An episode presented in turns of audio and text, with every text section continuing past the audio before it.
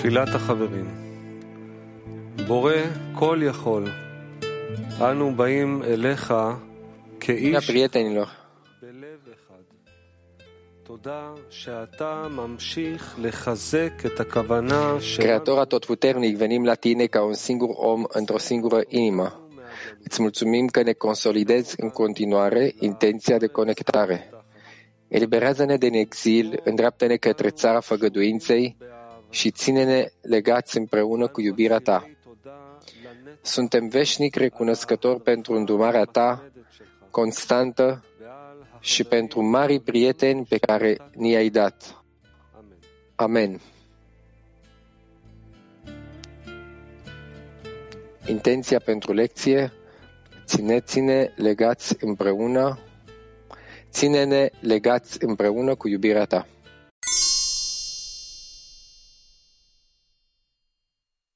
El original este la punctul numărul 13, Rav. Da. Citim extrase ale căror titlu este Exilul din Egipt. Și prin asta începem să ne simțim adevărata stare în lumea Creatorului. Exilul din Egipt. De ce? Creatorul a creat dorința de a primi. El a imprimat-o în noi, a imprimat în noi natura lui ca să simțim cât de opuși suntem lui. Tot ceea ce vrem să simțim, trebuie să simțim două stări. Starea noastră pro- proprie și o stare pe care cumva trebuie să o atingem de aceea ne începem drumul de la recunoașterea adevăratei stări, adică exilul. Exilul în Egipt. Deci te rog. Punctul numărul 13. Exilul în Egipt. Ce este exilul este atunci când omul se găsește sub domnia iubirii de sine și nu poate lucra de dragul Creatorului. Când este considerată exil, iubirea de sine, doar atunci când se dorește ieșirea de sub controlul ei, pentru că omul suferă din cauza că nu poate face nimic de dragul Creatorului. Zoa agdara Asta este definiția pe care de ce omul așteaptă. Ce înseamnă să ieși din exil? E suferința pe care o simțim pentru că nu putem lucra cu intenția de a dărui. Adică nu avem iubirea de prieteni, cu siguranță, nu avem împreună cu asta nici iubirea de creator.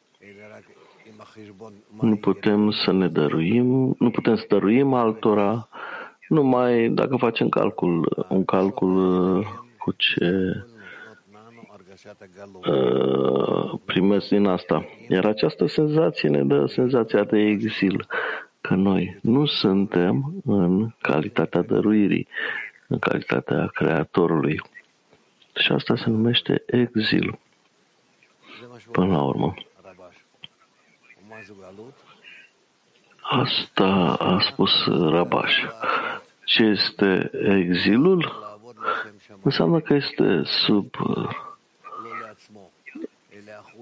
regula iubirii de sine și nu poate lucra pentru Creator, pentru a dărui, nu pentru el, și pentru alții. Când se numește exil, când vrea să iasă de sub acest control, pentru că suferă că nu este capabil să facă ceva de dragul Creatorului. Ce suferințe avem că nu putem face nimic de dragul Creatorului, adică cu adevărat pentru a dărui, E dificil pentru noi să spunem. Trebuie să examinez dacă am, dacă practic regret că nu pot dărui. Și, ca de obicei, cu Creatorul nu putem să determinăm aceste stări, chiar și în imaginația noastră, nu e sigur, nu e adevărat, nu e corect să facem asta, dar cu prietenii putem, de aceea ni s-a dat grupul ca un fel de trambulină către iubirea de creator. De la iubirea de oameni la iubirea de creator. Și aici trebuie să dăm, fim atenți. Putem noi să ajungem la o stare în care ne apropiem de prieteni, astfel încât orice se întâmplă în ei, cu adevărat să-mi atingă inima. Și dacă e așa,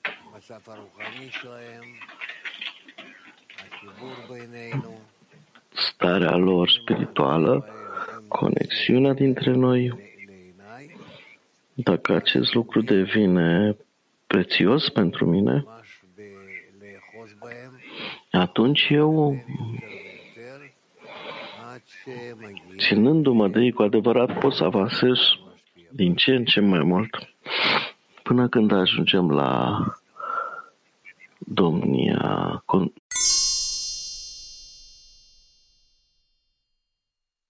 Deci starea adevărată este că eu nu pot să dăruiesc. Pentru că văd cât de mult uh, sunt constat în gânduri legate de mine însumi și nimic altceva nu mă poate, nu mi poate atinge inima.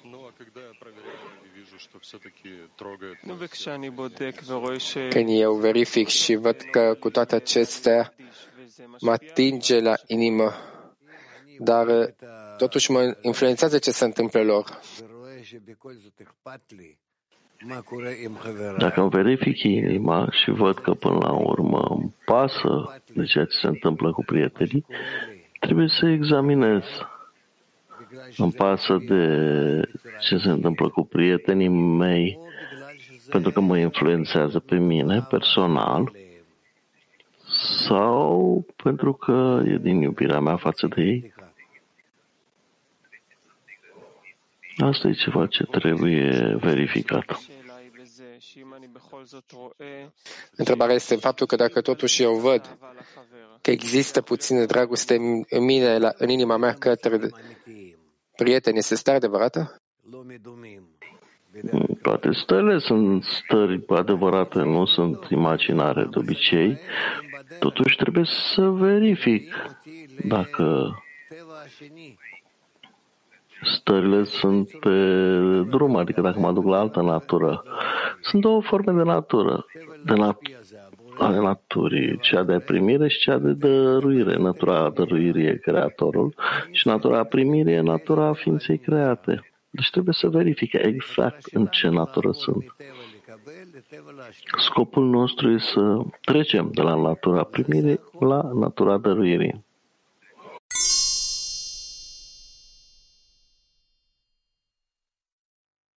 Да, дорогой Рав, так а в случае, если я... Da, dragul Rav,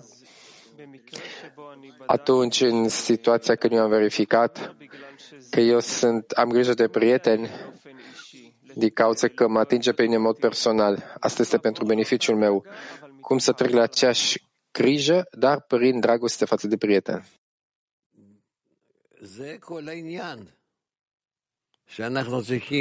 Despre asta e vorba.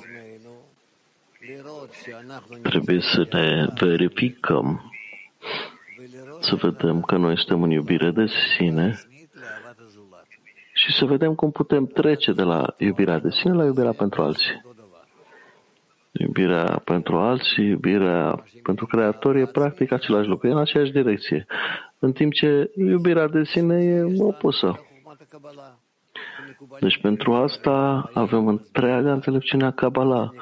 Cabaliștii ne scriu articole, ne explică ce înseamnă iubirea de sine, ce înseamnă iubirea pentru alții, prin ce exerciții putem să ne inversăm natura. Și să ne inversăm natura sunt două lucruri. Noi facem exercițiile, precum copiii la grădiniță. facem exerciții totuși împreună cu asta, cu aceste exerciții, noi primim lumina reformatoare. Iar lumina reformatoare este practic ceea ce face această inversiune în noi. Și în loc de iubire de sine, începem să simțim că aparent e posibil să ieșim din noi înșine și e posibil să ne ridicăm la nivelul de iubire pentru alții. E împotriva naturii, e ceva ce nu există în această lume, totuși noi suntem capabili să simțim cum o astfel de senzație se îmbracă în noi. Iubirea pentru alții. Și apoi ies din uh,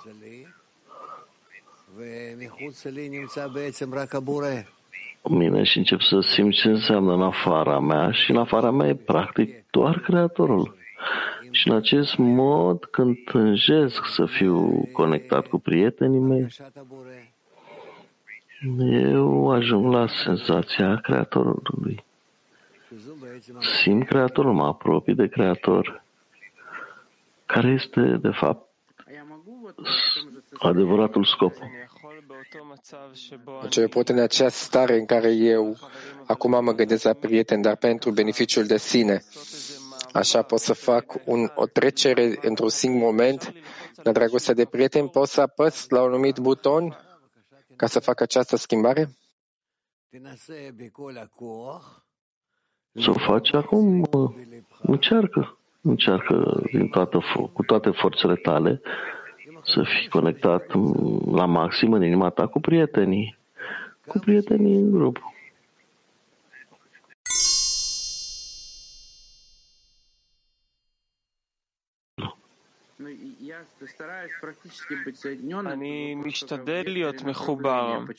Eu mă străduiesc să fiu conectat, dar direcția, de ce fac eu asta? Am verificat că fac eu asta pentru beneficiu de sine. Cum să schimb acest lucru ca tot acest beneficiu să fie pentru ei?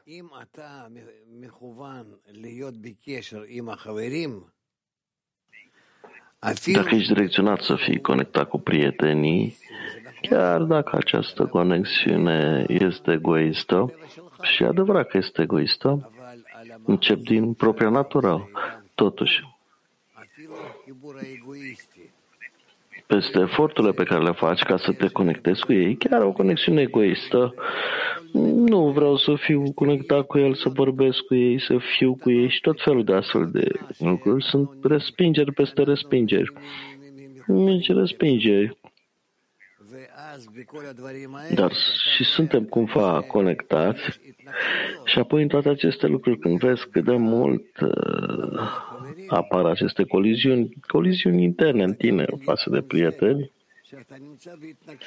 tu împreună cu asta, când uh, ești în aceste coliziuni, cer ca să nu mai fie coliziuni, coliziuni să fie conexiuni. Și încă Creatorul face exerciții cu noi, că ne urâm, că ne respingem, dar practic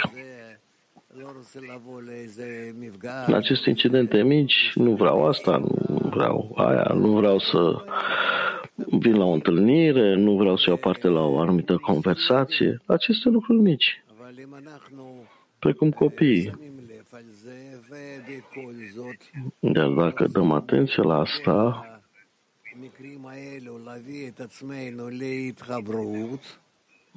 dar vrem din asta să ajungem la conexiune, atunci aici există o intrare în lumea superioară, cu adevărat în lumea superioară. În acest mod, noi practic intrăm în ea. N-ar trebui să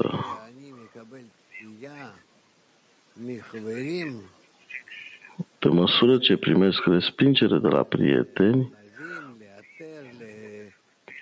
ar trebui să realizez, ar trebui să detectez, să descoper că aceste respingeri vin de la Creator, de la Creator.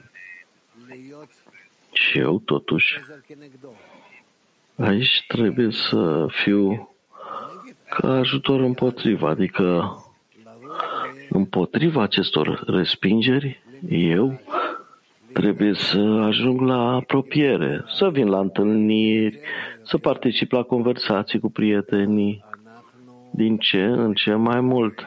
Și în acest mod avansăm. Acestea sunt exercițiile pe care trebuie să le facem în fiecare zi. În fiecare zi. Să încercăm tot timpul ca ele să fie plasate în capul nostru, ceea ce numim în spatele capului. Și eu sunt constant în aceste lucruri. Cât mai mult posibil, mă apropii de prieteni.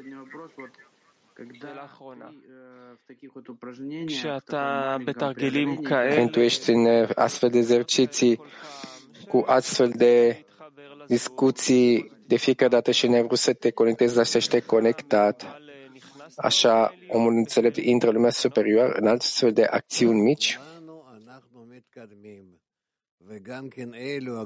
Da, da, da. Așa avansăm cu toți. Și cei mari, de asemenea, mari cabaliști, Moise, Avram, nu contează care dintre ei, cei mari, ei de asemenea au început. Toată lumea se naște ca o masă de carne, 2-3 kg de carne și toți cresc ca niște mici animale până când devin ceva care e similar omului în interior și de asemenea în exterior. Da.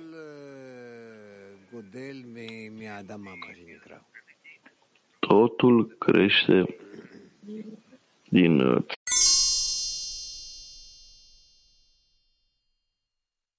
Dacă această senzație este o senzație continuă în munca noastră? Da, senzația exilului este senzația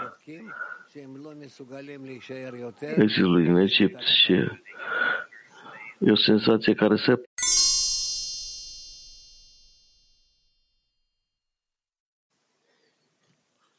Günaydın Rav. Bună ziua, Rav. Sorum şu. Onlu'da Întrebare din Turcia. De ce nu putem simți că suntem în exil, deși facem această lucrare între prieteni, în grupul de 10?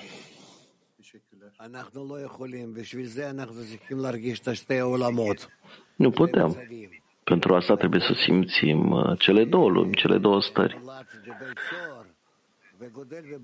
Copilul care este născut în închisoare și crește în închisoare nu înțelege ce este, ce înseamnă în afara închisorii. Prești de acolo și acolo crede că e întreaga lume.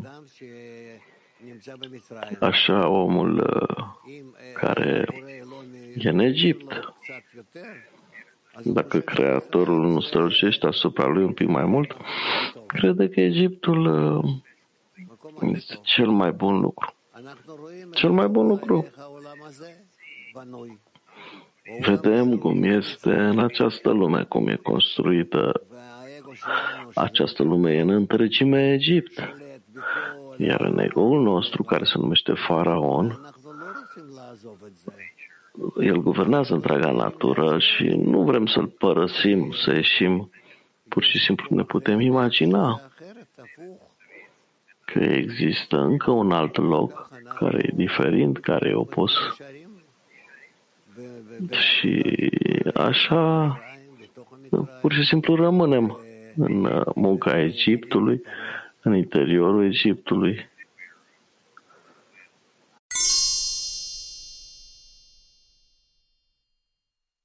Să primim și să continuăm mai departe. Noi avem doar uh, două mijloace care sunt conexiunea dintre noi și rugăciunea către Creator. Totul e relativ simplu. Nu e simplu de implementat, dar cel puțin e simplu în termenii ai metodei. Deci, în conexiunea dintre noi, vrem să ajungem la o stare în care ne întoarcem împreună către Creator și cerem ca El să ne elibereze din exilul. Asta e până la urmă. Dacă peste ea și ceea ce noi nu vom reuși niciodată. Tu trebuie să îți deschizi inima și urechile și să vorbiți între voi despre cât de mult sunteți conectați și trebuie să fiți și mai conectați. Și în conexiunea voastră, din conexiunea voastră, să vă întoarceți către Creator și cer, să-i cereți lui ca el să vă ridice la un astfel de nivel în care veți fi cu adevărat împreună. Adică în conexiunea dintre voi, care acum pe moment este o conexiune gură la gură, va fi o conexiune inimă la inimă. Și veți pregăti locul pentru revelația Creatorului.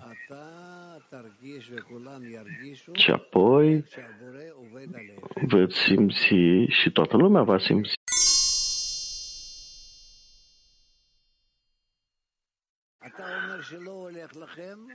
cu mai puține cuvinte și la subiect. Spui că nu funcționează pentru tine, că aparent faci totul. Faceți-o împreună. Noi vrem împreună să ieșim din această stare. Încearcă și o să vezi atât cât te cunosc de mulți ani, ești capabil de asta.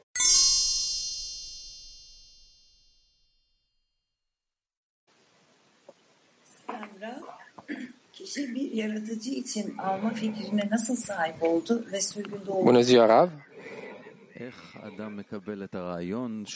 Cum omul pre, cum el primește ideea de a fi în lișma și cum el poate să ajungă la punctul de a fi în exil.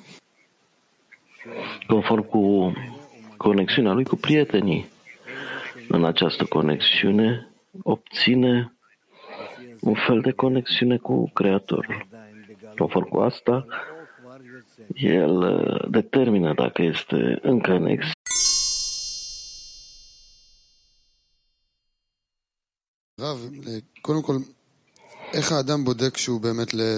Bună dimineața! În primul rând, cum omul verifică că lucrează de dragul cerului și nu într-o anumită fantezie?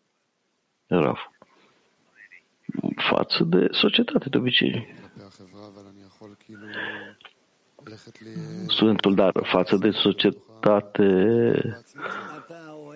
pot să am niște intenții pentru sine, nu control iubirii. Raf, dacă tu iubești uh, prietenii și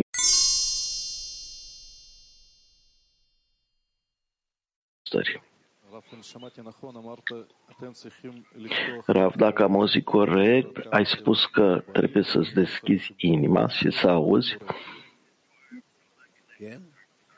și să vorbim de cât de conectați suntem. Ce înseamnă să-ți deschizi inima și urechile? Ce înseamnă să deschizi inima înainte să vorbești, Rav? Că sunt, că sunt cu singură inimă încearcă să, des, să vezi imaginea asta. Sfântul și că vorbim de cât de conectați suntem, să zicem, asta e o acțiune care ne conectează? Raf, da, desigur. Și vreau să fac asta în grupul de 10 și vreau să simt că suntem mai conectați și apoi mă întorc către Creator. Raf, da. Studentul pentru ce?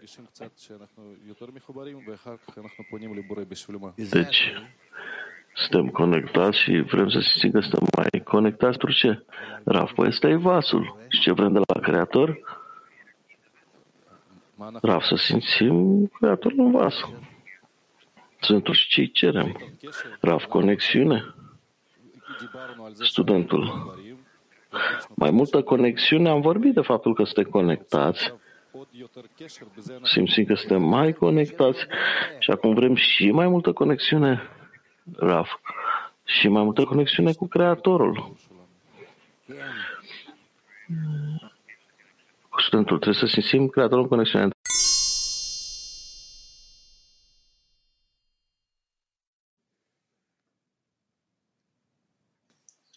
Buongiorno Rav. Bună dimineața, Rav.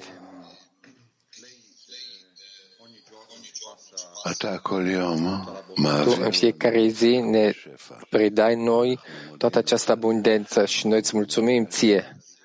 Și am simțit această lipsă, această atât de abundență când nu te-ai simțit bine.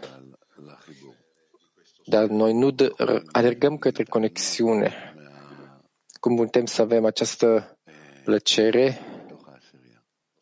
prin această abundență care trebuie să aibă loc în grupul de 10. Prin dorința de a merge la mai mult. Ar trebui să, ne, să încetăm să ne mai ascundem unul față de altul stările interne și din contră să arătăm unul altuia ce vrei cu adevărat în inimă. În acest mod avansezi. Bine. Haifa 1. Rav, prietenii mei din grupul meu de ce sunt prieteni cu scop foarte mare de relație între noi. Există o anumită distanță care noi e frică să o trecem. Cum ne apropiem mai mult? Cum să ne apropiem mult ca frați? Că niciodată nu știu ce trece la prieteni. Cum cerem această distanță? Da, această distanță va apărea din ce în ce mai mult pentru că tu trebuie să o anulezi. Să o anulezi de aceea cu cât avansăm mai mult, simțim că e o distanță între inimi. Și nu ai ce să faci în plus față de asta. Nu ai ce să faci. Mai degrabă, doar până la urmă să te întorci către Creator și mai mult. Acesta este punctul peste care stăm. Și o să stăm până când o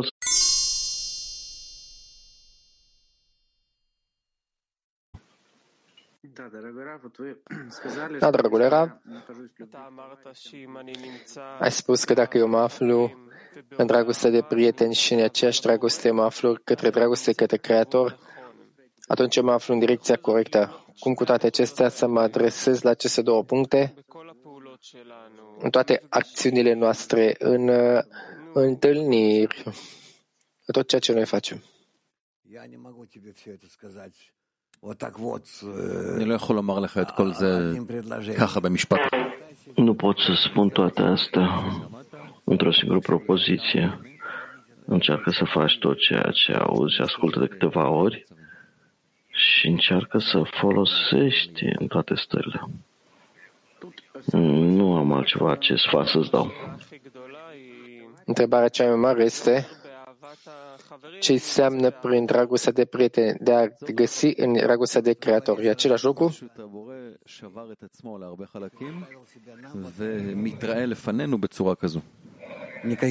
Creatorul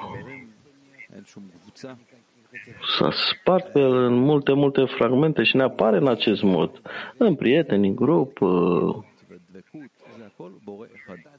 conexiuni, în apropieri, în adeziuni, e un singur creator. Doar ne apare în acest mod, în forma unui, în forma mai multor mici oameni și împreună mineralul, vegetalul, animalul.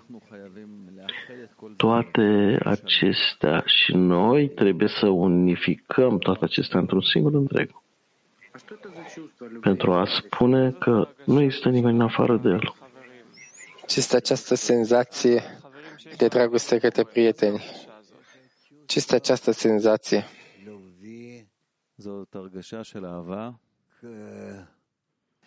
Este senzația de iubire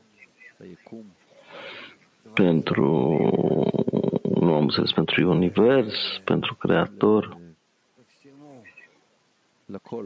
pentru, pentru totul care e în jurul nostru. Nu putem uh, să descriem asta.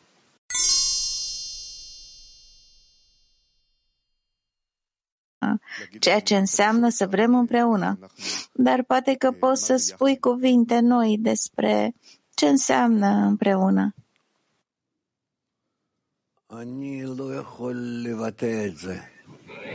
Nu pot să exprim asta. Să vrem să fim împreună. Se consideră ca, nu știu, să zicem ca atunci când suntem într-o singură casă și acum suntem dispersați aici acolo în tot felul de locuri. Și vrem cu adevărat să ne întoarcem la casa mamei, să ne conectăm împreună, așa cum am fost odată. Nu știu cum să exprim. Împreună, într-o singură inimă, o singură minte, o singură senzație, dorință. Nu, nu am cuvintele pentru asta. Nu am cuvintele.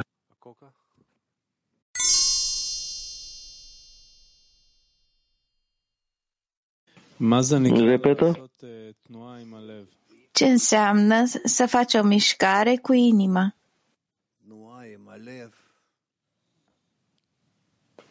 Mișcare cu inima.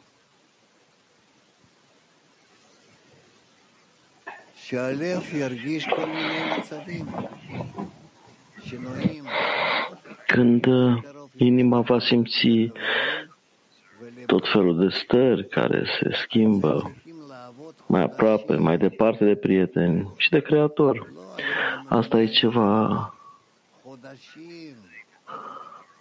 ce trebuie să lucrăm timp de luni, nu de azi pe mâine, timp de luni, de zile și vom simți măsura în care această distanță între inima unui prieten față de altul este devine flexibilă.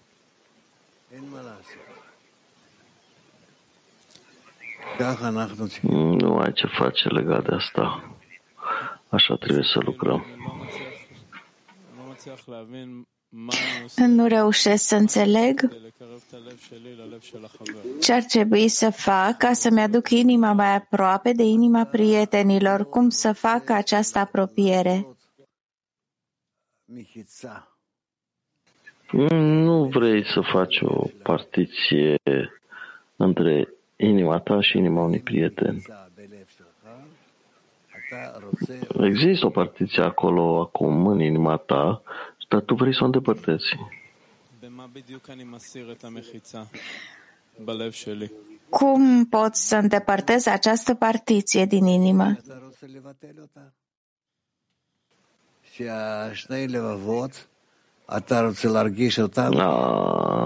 Anulând-o, vrei ca două inimi să se simtă ca una singură.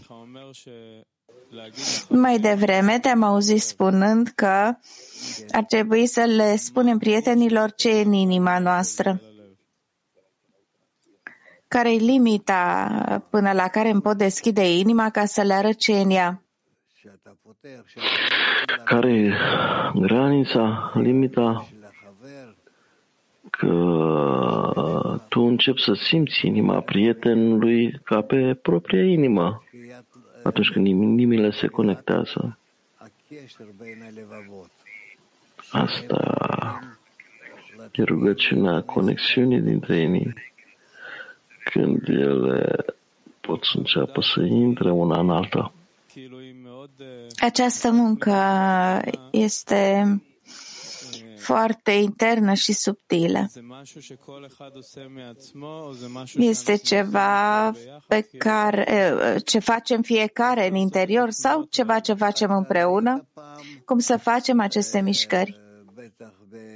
Am văzut vreodată, probabil la filme, la televizor, cum uh,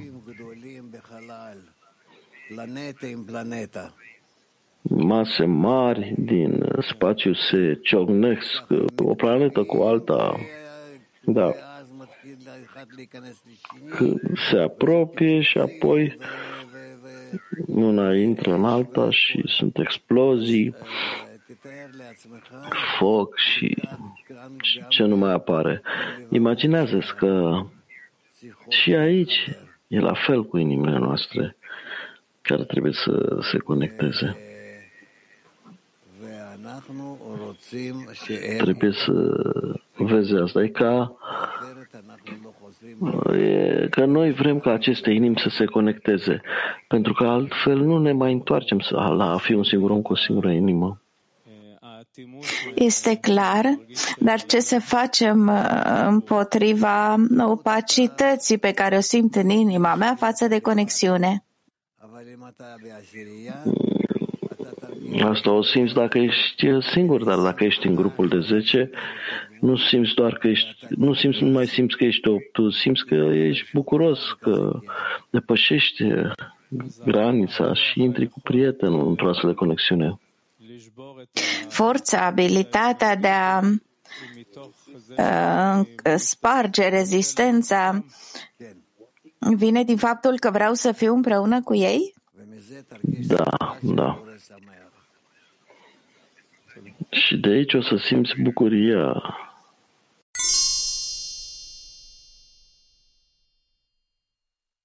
Nouăsprezece.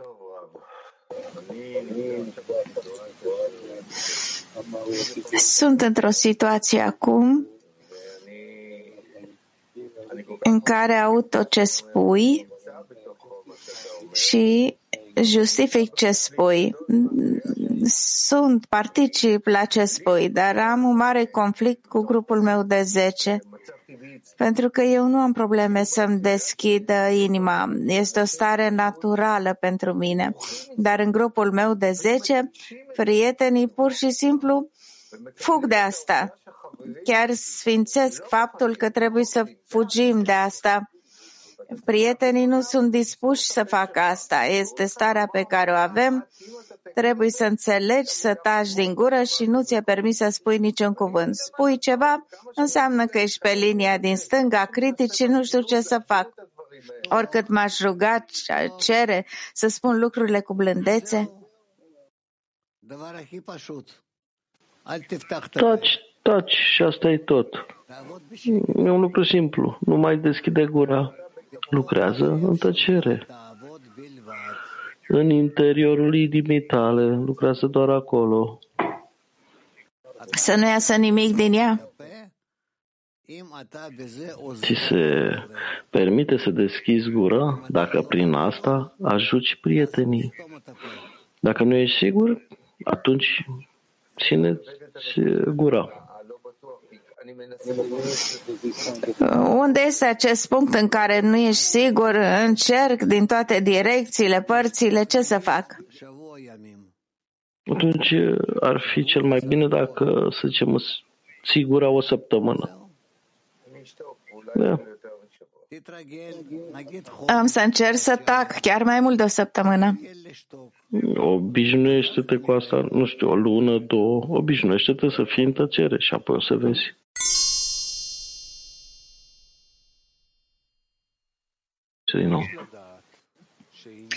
14 încă o dată. Ar trebui să știm că exilul pe care îl simte, faptul că este în exil, este măsurat nu după exil, ci după senzația de rău și suferința pe care o simte pentru că este în exil. Iar când este chinuit fiindcă este sub stăpânirea opresorilor și trebuie să facă tot ce cer aceștia, fără să aibă dreptul de a face ce dorește?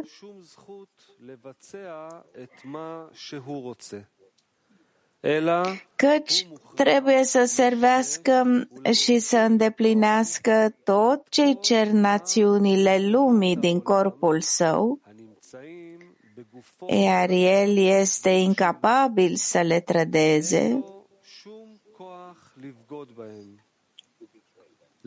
atunci, pe măsura suferinței pe care o simte și a dorinței de a evada, el se poate bucura de salvare.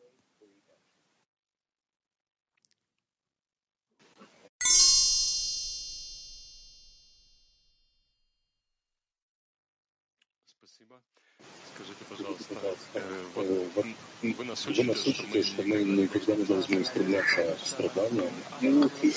Ne înveți că nu ar trebui să aspirăm niciodată să ajungem la suferință. Cum putem în grupul de 10, când prietenii simt suferință și noi împărtășim această suferință cu ei, cum să o trezim astfel încât să simțim împreună? Nu trebuie să simțim suferință. Trebuie să avansăm constant uh, din plăcere. Așa cum uh, ne ridicăm la o stare luminată și dacă o stare rea apare în noi, trebuie să scăpăm de ea doar apropiindu-ne într-o mișcare reciprocă între noi. Rabaș scrie în acest uh, fragment de text că exilul este măsurat după suferința pe care o simțim. Uneori uh, ni se pare că dacă am înțelege mai bine problema exilului, că reprezintă o problemă majoră, am acționat mai eficient.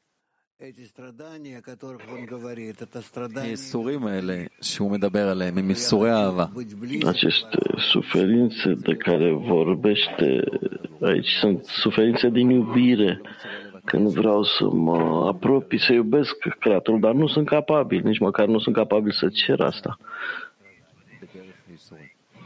Dar și în general sunt în, pe drumul suferinței. Dar aceste suferințe sunt suferințe din iubire. Imaginează-ți cum uh, ești tânăr. Imaginează-ți că întâlnești o femeie și ești, sunteți la distanță și suferi că nu ești aproape de ea. De asemenea, o suferință, dar e o suferință care provine din faptul că ai undeva acolo o conexiune, iubire, dar pe moment, în realitate, nu există. Deci astfel de suferințe, spre astfel de suferințe trebuie să tânjim. Dar de asemenea doar ca să putem implementa această apropiere. Acest exemplu cu uh, fata, cu femeia, e foarte clar. Dar dacă prietenii nu simt uh, la fel uh, grupul de 10, ne adunăm pur și simplu împreună.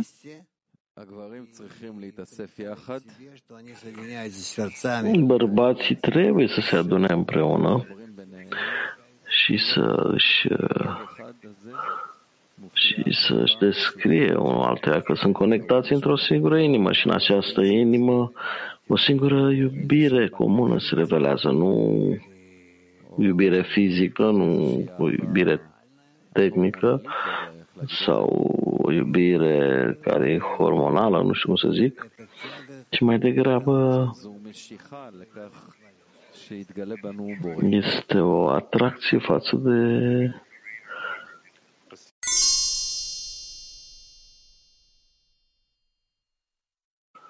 35. Mulțumesc, Rav. În uh, orice acțiune de conexiune, dar și în diseminare, simt că ele mă ajută, mă ridică. Ce înseamnă că fac o acțiune care este pentru prieten, pentru creator? Pentru a-i avansa, cu siguranță, făcând asta avansezi și tu de asemenea, dar începutul muncii e atunci când cauți cum să aduc mulțumire Creatorului. Prin ce acțiuni voi aduce eu mulțumire Creatorului? Maximum decât sunt capabil. Unde e posibil asta? Unde se poate? Și poate că fac o anumită favoare, să zicem, lui Moi, Moșe și prin asta aduc mulțumire Creatorului.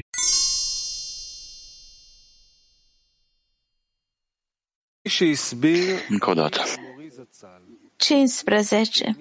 Așa cum a explicat Bala Sulam, exilul din Egipt a avut ca scop obținerea chelim ale egiptenilor.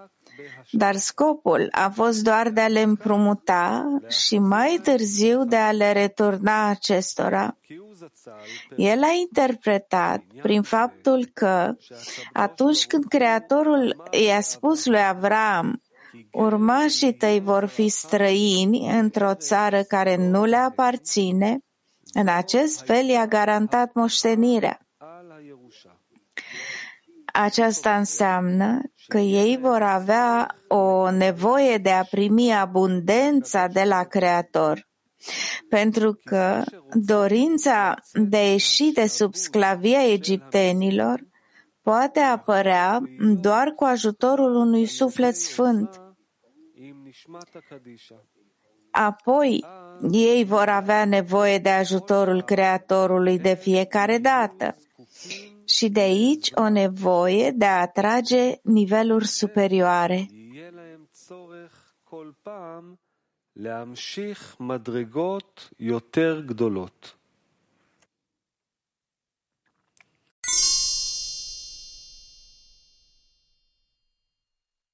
Moscova 5, 6. יש לי שאלה דומה, רב. מה זה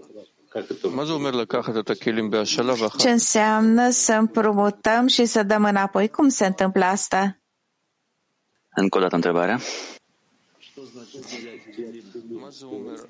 Ce înseamnă că împrumuți chelim și ce înseamnă că le dăm înapoi?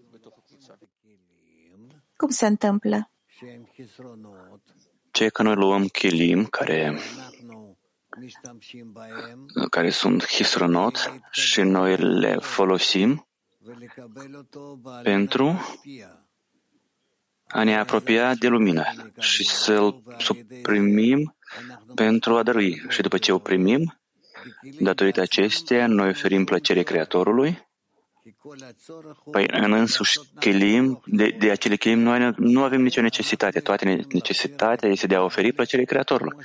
Și de aceea noi putem să întoarcem aceste chelim așa cum le-am primit.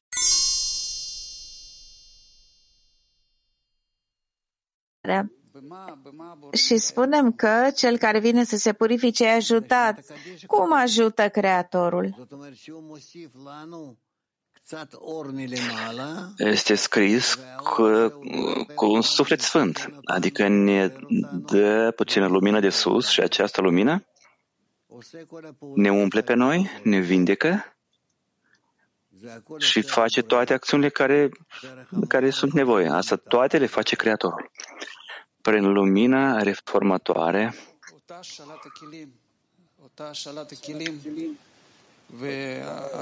acest, acest împrumut al vaselor, chelim, noi le împrumutăm. Invidie, poftonoare, dar nu suntem capabili să le dăm înapoi.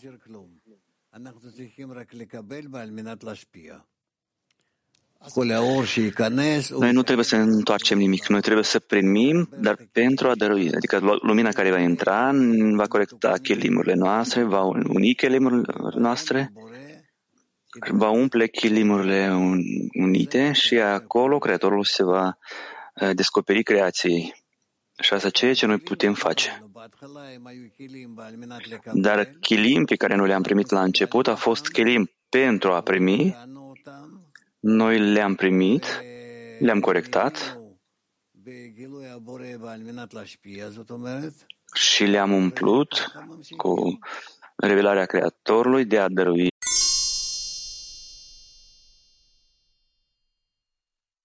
femeile HEP 2.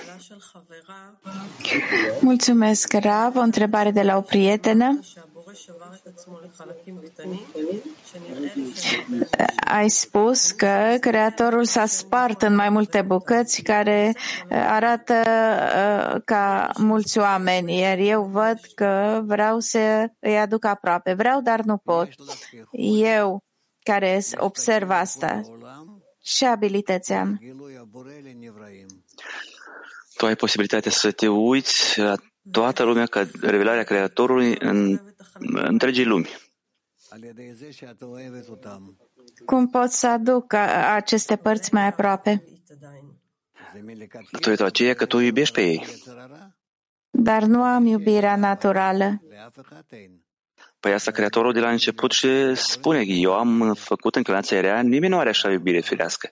Nimeni, dar trebuie să cerem de la Creator ca să ne dea acea forță a iubirii și atunci, cu ajutorul acestei forțe, noi ne vom apropia unul de altul. Ce ne va face demn să primim forța iubirii de la Creator? Ce va completa această, acest vas? Încât eu mă, mă apropii de prieteni, eu pot să mă rog împreună cu ei și să cer de la Creator împreună. Și atunci Creatorul nu va răspunde. Apropierea de prietene nu stă în putere să fac asta. În congres a fost ușor să ne rugăm, să ne apropiem. Acum simt că fiecare e o stea dintr-o altă parte a realității. Ce-i de făcut? Ce de făcut? Să nu lăsăm această muncă și să ne unim tot mai mult și mai mult. Așa e. Tot timpul, neîncetat, noi lucrăm în același, în același lucru, dar primim diferite influențe, în diferite rezultate și de aceea nu ni se pare că e aceeași muncă, dar sunt diferite stări. Cum să ajungem la o stare în care stările se ciocnesc, planetele se ciocnesc? Cum noi putem să atingem lucrul ăsta. Cu ajutorul conexiunii cu prietenii. Noi formăm așa rețea în interiorul căreia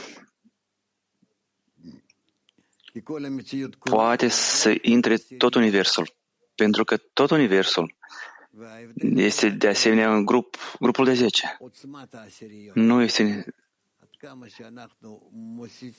Diferența este numai în forța grupului de 10, încât noi adăugăm în grupul în care ne aflăm forță, putere, grupul de 10 devine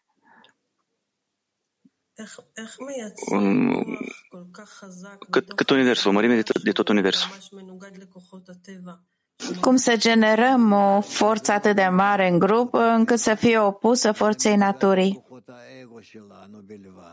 nu contrazice forțelor naturii, dar contrazice numai forțelor egoului nostru și noi vrem să le adunăm împreună pentru a le uni. Forțele egoului nostru sunt capabile să creeze, să genereze o forță care să fie opusă distanțării dintre noi? Da. Cum? De făcut. De făcut.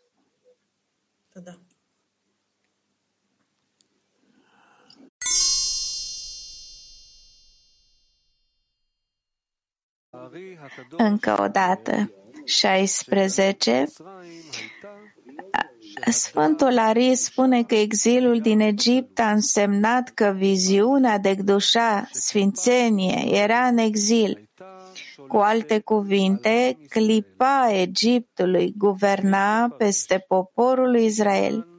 Ar trebui să interpretăm spunând că poporul lui Israel înseamnă că toată națiunea dorea să lucreze de dragul Creatorului și nu pentru sine.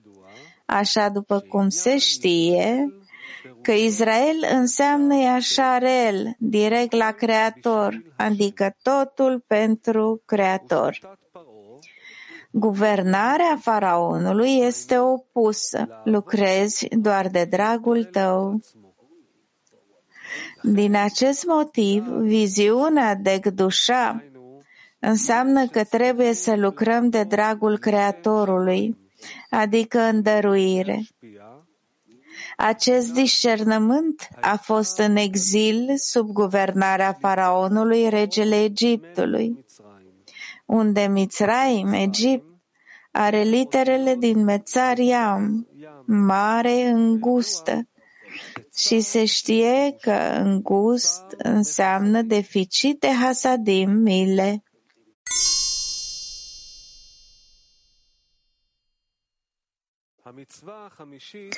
Zece. A cincea poruncă cuprinde trei porunci. 1. Angajamentul în Tora. 2. Angajamentul în procreație. 3. Circumcizia după opt zile. Acesta este versul celei de-a cincea zi a actului creației fie ca apele să roiască cu roiuri de creaturi vii și fie ca păsările să zboare deasupra pământului. În cele patru porunci de până acum, noi am încheiat corectarea lui Ațilut prin Mohin de Gar de Zon față în față. Prin prima poruncă, porunca măreției, pentru că El este mare și guvernează peste toate, noi am extins corectarea lui Abba Veima superior din primul vers din Torah. La început Dumnezeu a creat. Interpretarea pedepsei din cel de-al doilea vers și pământul era tohu, lipsit de formă, și prin de a doua poruncă a iubirii dinspre partea de Hesed, noi extindem corectarea lui Eșsud de Ațilut, care este în versul din prima zi a actului creației să fie lumină. Aceasta este o lumină care a fost creată în cele șase zile ale creației în care Adam a văzut de la un capăt al lumii până la celălalt capăt.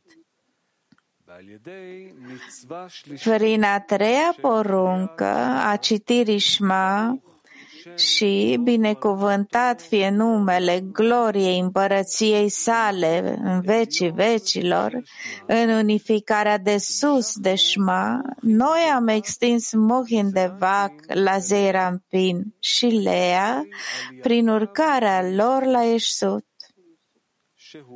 Sunt șase cuvinte Acestea sunt cele șase cuvinte din Ascultă, o Israel. Noi am inclus, de asemenea, ascunderea luminii în ea, așa cum s-a spus, și a fost lumină pentru lumea următoare, a lui Eșsut, și nu pentru lumea aceasta a lui Eșsut. Este așa pentru că ea a fost ascunsă de la Haze de Eșsut de desubt și a devenit acolo pământ uscat.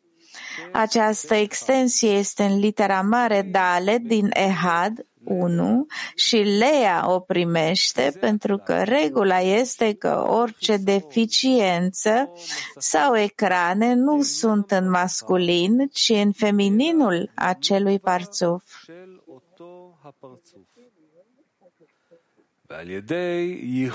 Prin unificarea de jos, binecuvântat fie numele gloriei împărăției sale în vecii vecilor, noi am îndulcit judecata aspră de, de desubtul Hazedezei Rampin, care se extinde din versul celei de-a doua zi a actului creației, să fie un firmament în mijlocul apelor, în care a fost creat iadul, judecata aspră.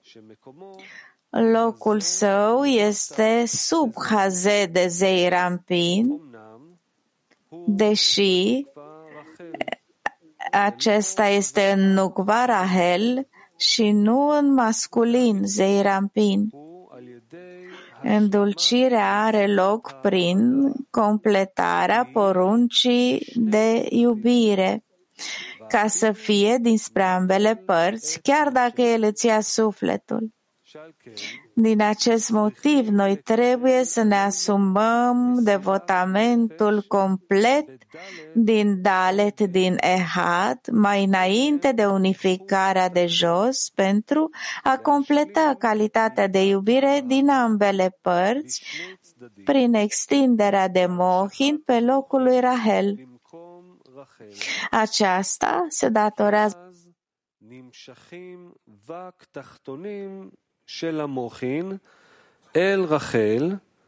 sunt at-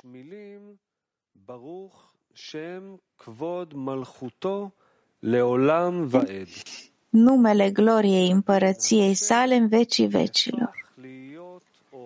Și judecata aspră devine lumină, numită lumină neagră. Unificarea de sus este versul, fie ca apele să se adune într-un singur loc și fie ca pământul uscat să apară. Acesta este primul a fost bun din cea de-a treia zi a actului creației.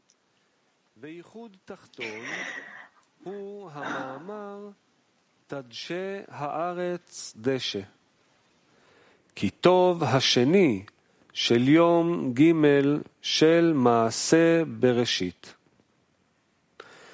ועל ידי מצווה רביעית, לדעת שהוויה הוא האלוקים, להשוות הנוקבה רחל לגמרי A patra poruncă este de a ști că Dumnezeu Havaia, El este Domnul Elohim pentru a egaliza în întregime Nukva Rahel cu zei Rampit fără nicio diferență, prin completarea iubirii din ambele părți într-o perfecțiune, astfel încât judecata aspră să devină lumină.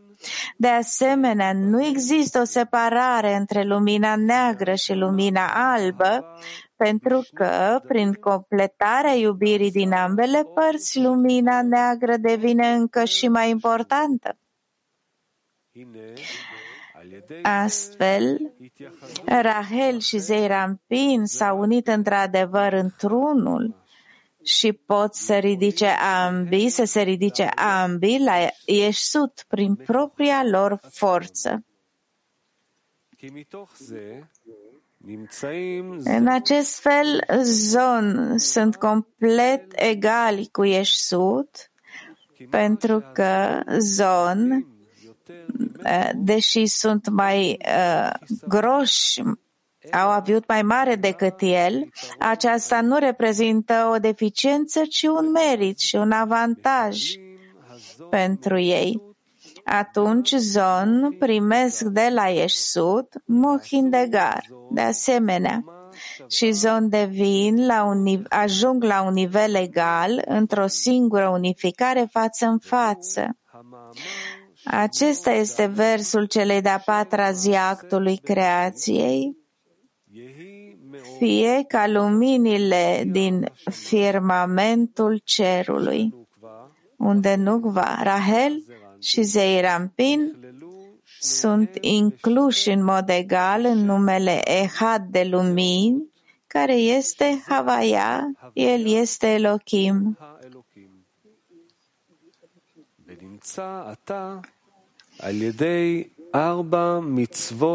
Astfel, prin aceste patru porunci, noi am completat acum toată corectarea de ațilut prin uh, zon care se află față în față la un nivel egal.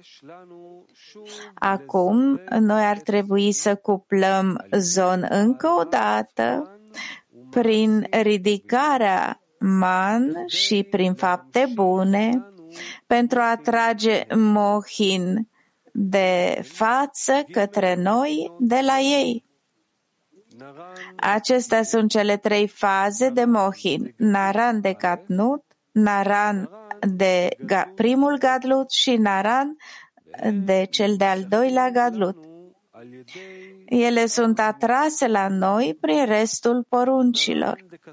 Naran de Catnut, a cincea zi a actului creației, se găsesc în versul fie ca apele să roiască cu roiuri de creaturi vii. Completarea de Catnut este în a șasea zi. De asemenea, vac și gar ale primului gadlut și vac ale celui de-al doilea gadlut au loc în a șasea zi a actului creației, iar gar ale celui de-al doilea gadlut sunt în ziua de șabat. Toate aceste stări noi le vom mai studia Vom studia atunci când noi vom fi mai aproape de acele acțiuni, ca, dar deocamdată nu mai le citim. Ne vom mai întoarce la ele atunci, atunci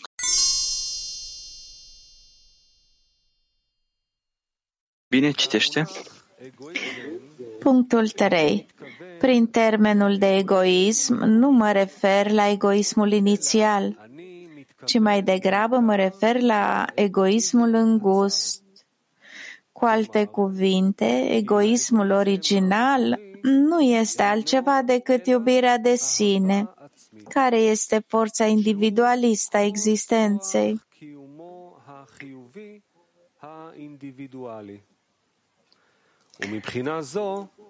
În această privință, ea nu este în contradicție cu forța altruistă, deși nu o servește.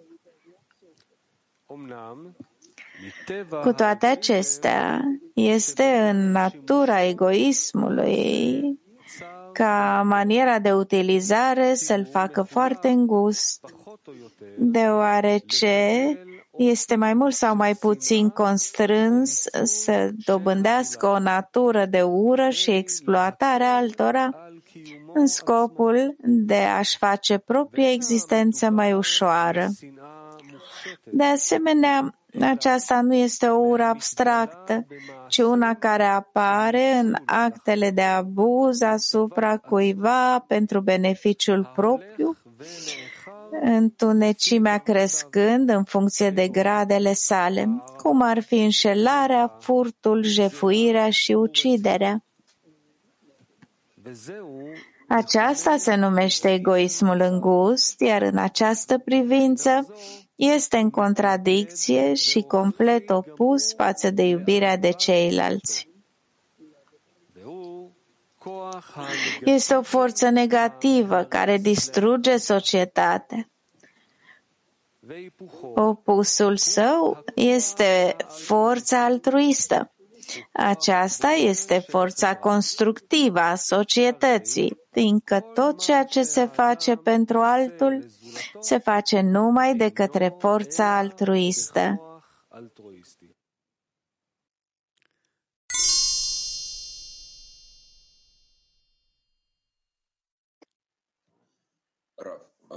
Как мы мгим ле гилуй шелото эгоизма ацар? בתוכנו? כי בדרך כלל לא אני ולא החברים, אנחנו לא מאתרים את הרצון הזה לבנות משהו על, על בסיס זה שנדרוך על החברים. De ce consideri așa? Tu pur și simplu nu înțelegi gândurile și dorințele tale până la urmă.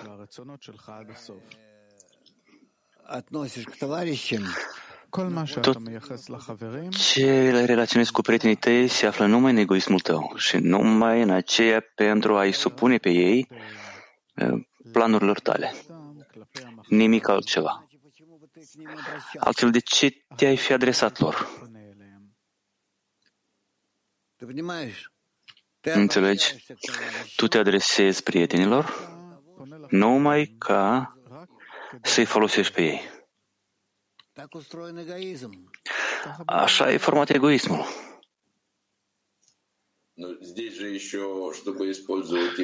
Student, dar aici, pentru a-i folosi pe ei, eu văd aici un folos reciproc și nu, nu doresc. Rav, ce înseamnă că nu, dore, nu doresc? Toți se află, toți absolut se află în, a, în această natură și toți se folosesc unul de altul, unul pe altul. Pentru a face măcar în ceva bine pentru sine, pentru că altfel noi nu ne-am simțit unul pe altul. Numai datorită egoismului, noi ne adresăm unul la altul, noi noi vorbim, noi facem ceva împreună. Noi ceva ne relaționăm unii cu alții. Student, e clar. Dar când merge vorba că eu pe oasele prietenilor vreau să construiesc ceva. Raf, da, student. Dar acum vorbiți despre o, un folos reciproc. Asta înseamnă folosirea de egoismul nostru în această lume. Deocamdată este starea noastră. Student, cum să dezvălui această în care noi avem nevoie de corecție? Raf, ia și urmărește-te pe tine, cum te adresezi la alții, cu, de ce, în ce cazuri, de dragul cărui fapt și tu vei vedea că toată atitudinea ta față de alții este pur um, de a te folosi de aici, nimic altceva. Adică, uh, student, adică dacă tine spre, uh, spre Creator, este să ne folosim unul de altul. Raf, da, dar Asta îmi permite să mă apropii și chiar să mă alipez de Creator. Folosire corectă. Și eu nu-i împiedic lor, dar îi ajut. Până când noi toți împreună îl vom lipi așa pe Creator din toate părțile.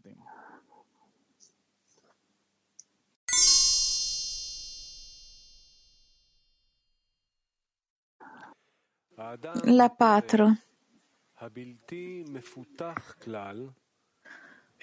Numărul 4. Omul sălbatic, nedezvoltat complet, nu recunoaște egoismul ca o calitate rea și de aceea se folosește de el în mod deschis, fără nicio rușine și fără limită, jefuiește și ucide în fața tuturor, în orice loc unde îi ajunge mâna.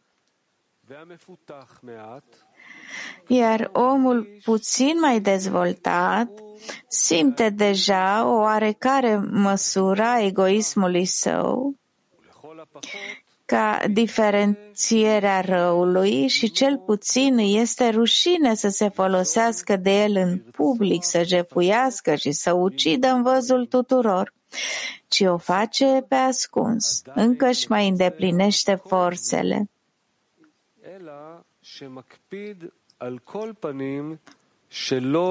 Omul și mai dezvoltat decât el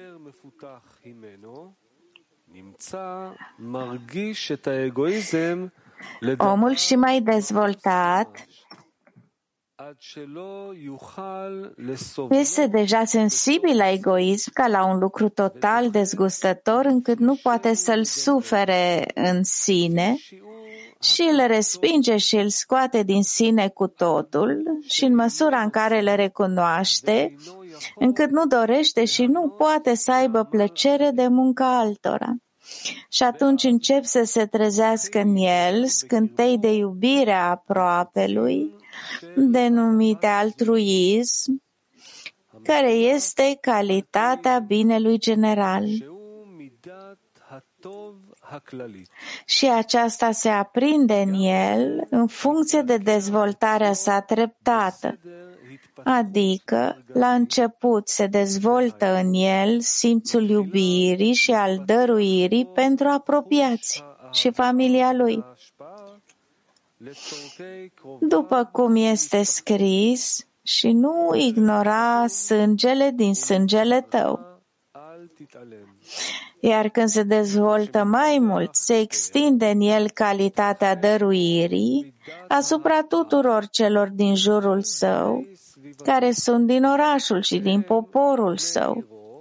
Și astfel se adaugă până la dezvoltarea în el a calității iubirii aproapelui asupra omenirii întregi.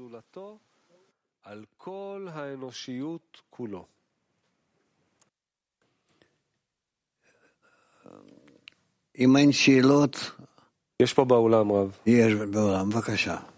Nu sunt întrebări. Sunt în sală? Poftim.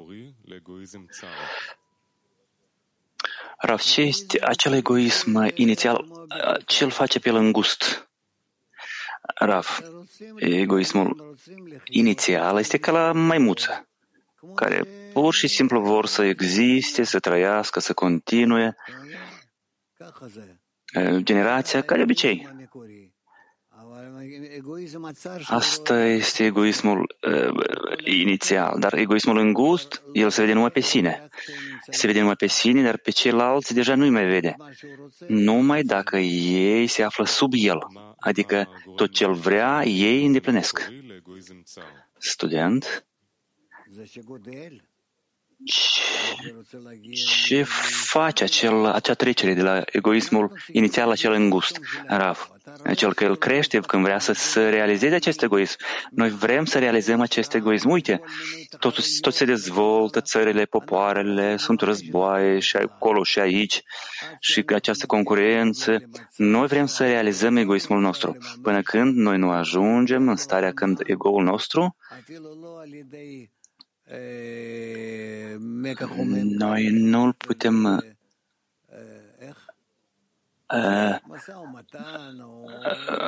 să-l realizăm nu cu ajutorul războaielor, cum se zice acolo, adică nu prin discuții sau, sau așa, contacte de felul acesta, dar noi vrem să realizăm egoismul nostru numai cu ajutorul aceea că, că noi vrem să slujim aproape lui, dar, să, dar nu ca să-l folosim. Tu înțelegi ce cale? Ce cale trebuie să trecem? Și atunci, și atunci când noi începem să înțelegem lucrul acesta, asta ne ia mii de ani, mii de ani de dezvoltare. Dar Creatorul are timp și noi trebuie să explicăm acest proces treptat tuturor. Ca toți să vadă că noi mai avem o cale lungă și pe urmă după noi mai sunt căi, noi trebuie să trecem toată această cale. Student, când egoismul îngust înțelege că el merge spre distrugere, că, când înțelege că este rău să fim în egoism, rău, raf. Nu cred că e posibil de înțeles lucrul ăsta. Eu cred că chiar dacă el vede în față, vede moartea, el nu poate fi de acord cu aceea că se vorbește despre el, că el va muri. Pentru că egoismul, până în cele din urmă, este forța veșnică până când noi nu o vom corecta. De dragul dăruirii. Student, dar ce o va frâna, ce o, o va impune să se schimbe, rău? Prin aceea că noi vom vrea să fim asemănători Creatorul și, care, și Creatorul ne ajută pe noi să conducem cu egoismul. Cine va ajuta să explicăm oamenilor pentru că asta este ca moartea, este un lucru veșnic și este o forță mult mai mare, pur și simplu, decât egoismul. Rav, dar noi luăm în considerație numai cu acei care pot, da, care pot să înțeleagă acest egoism și să fie de acord cu aceia că, că trebuie să se